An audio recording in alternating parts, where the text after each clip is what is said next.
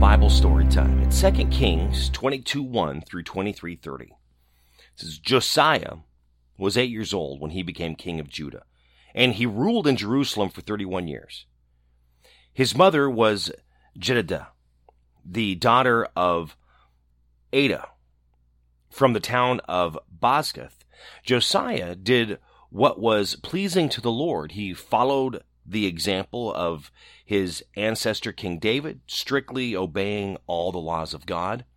In the 18th year of his reign, King Josiah sent the court secretary, Shaphan, the son of Azaliah and grandson of Meshullam, to the temple with the order Go to the high priest, Hilkiah, and get a report on the amount of money that the priests on duty at the entrance to the temple have collected from the people. Tell him to give the money to the men who are in charge of the repairs in the temple. They are to pay the carpenters, the builders, and the masons, but the timber and, and buy the timber and and the stones used in the repairs. The men in charge of the work are thoroughly honest, so there is no need to require them to account for the funds. Shaphan delivered the king's order to Hilkiah, and Hilkiah told them that he had found the book of the law in the temple. Hilkiah gave him the book, and Shaphan read it. Then he went back to the king and reported, Your servants have taken the money that was in the temple and have handed it over to the men in charge of the repairs. And then he said, I have here a book that Hilkiah gave me, and he read it aloud to the king.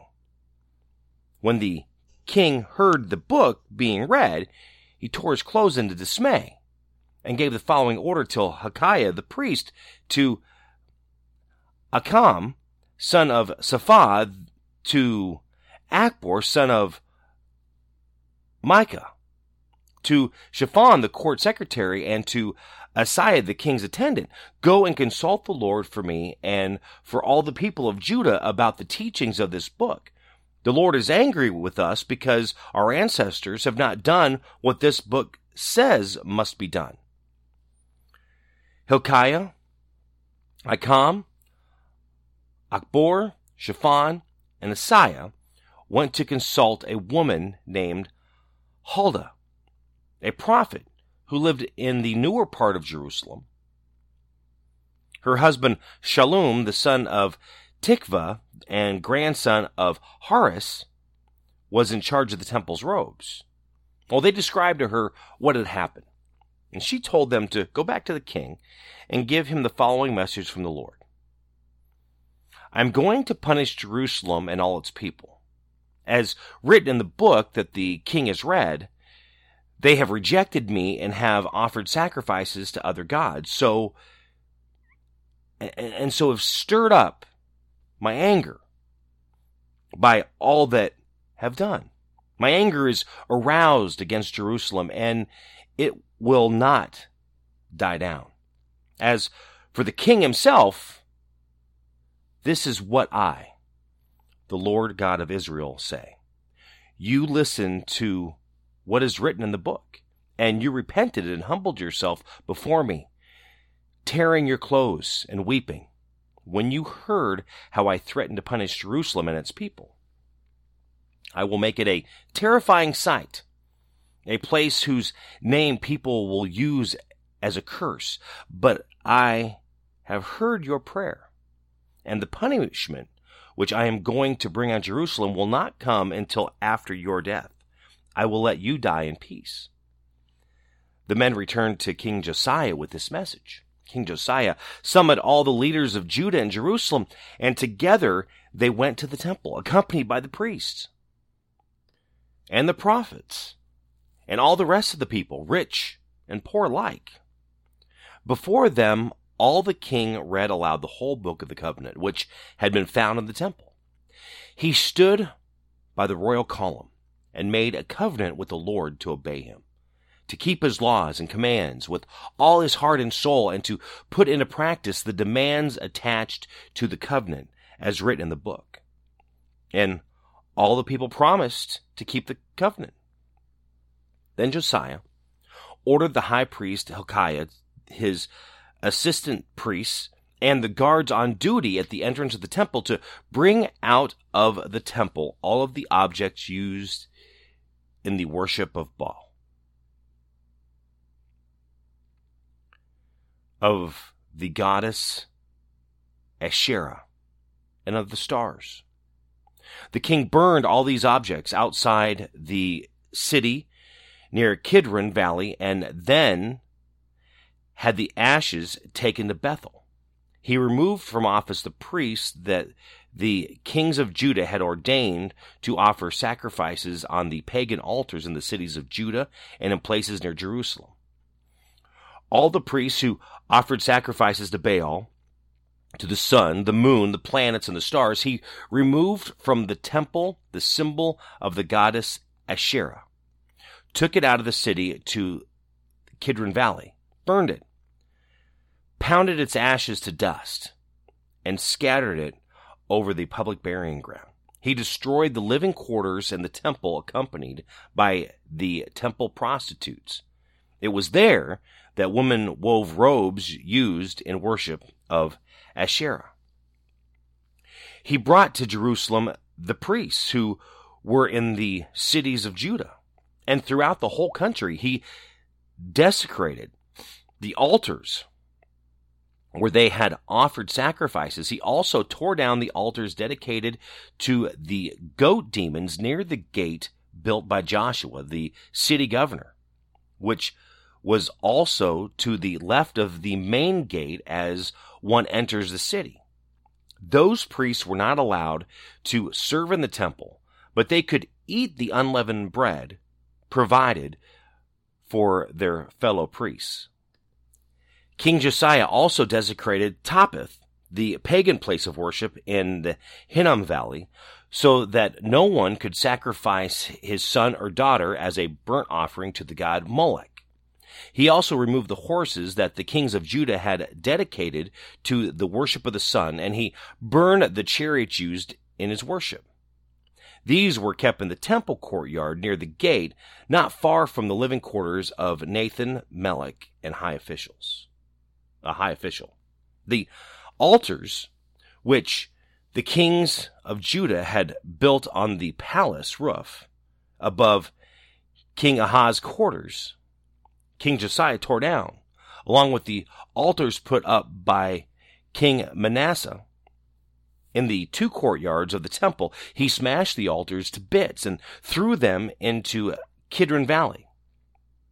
Josiah desecrated the altars that King Solomon had built east of Jerusalem, south of Mount of Olives,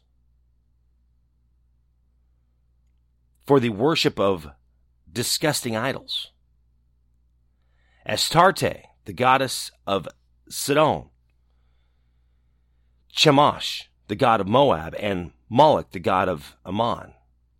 King Josiah broke the stone pillars to pieces cut down the symbols of the goddess Asherah and the ground where they had stood he covered with human bones.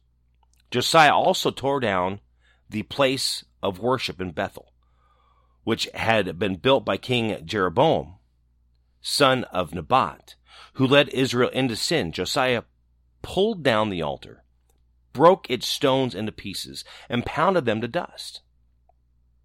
He also burned the image of Asherah. Then Josiah looked around and saw some tombs there on the hill. He had the bones taken out of them and burned on the altar. In this way, he desecrated the altar, doing what the prophet had predicted long before during the festival of King Jeroboam. Was standing by the altar. King Josiah looked around and saw the tomb of the prophet who had made this prediction.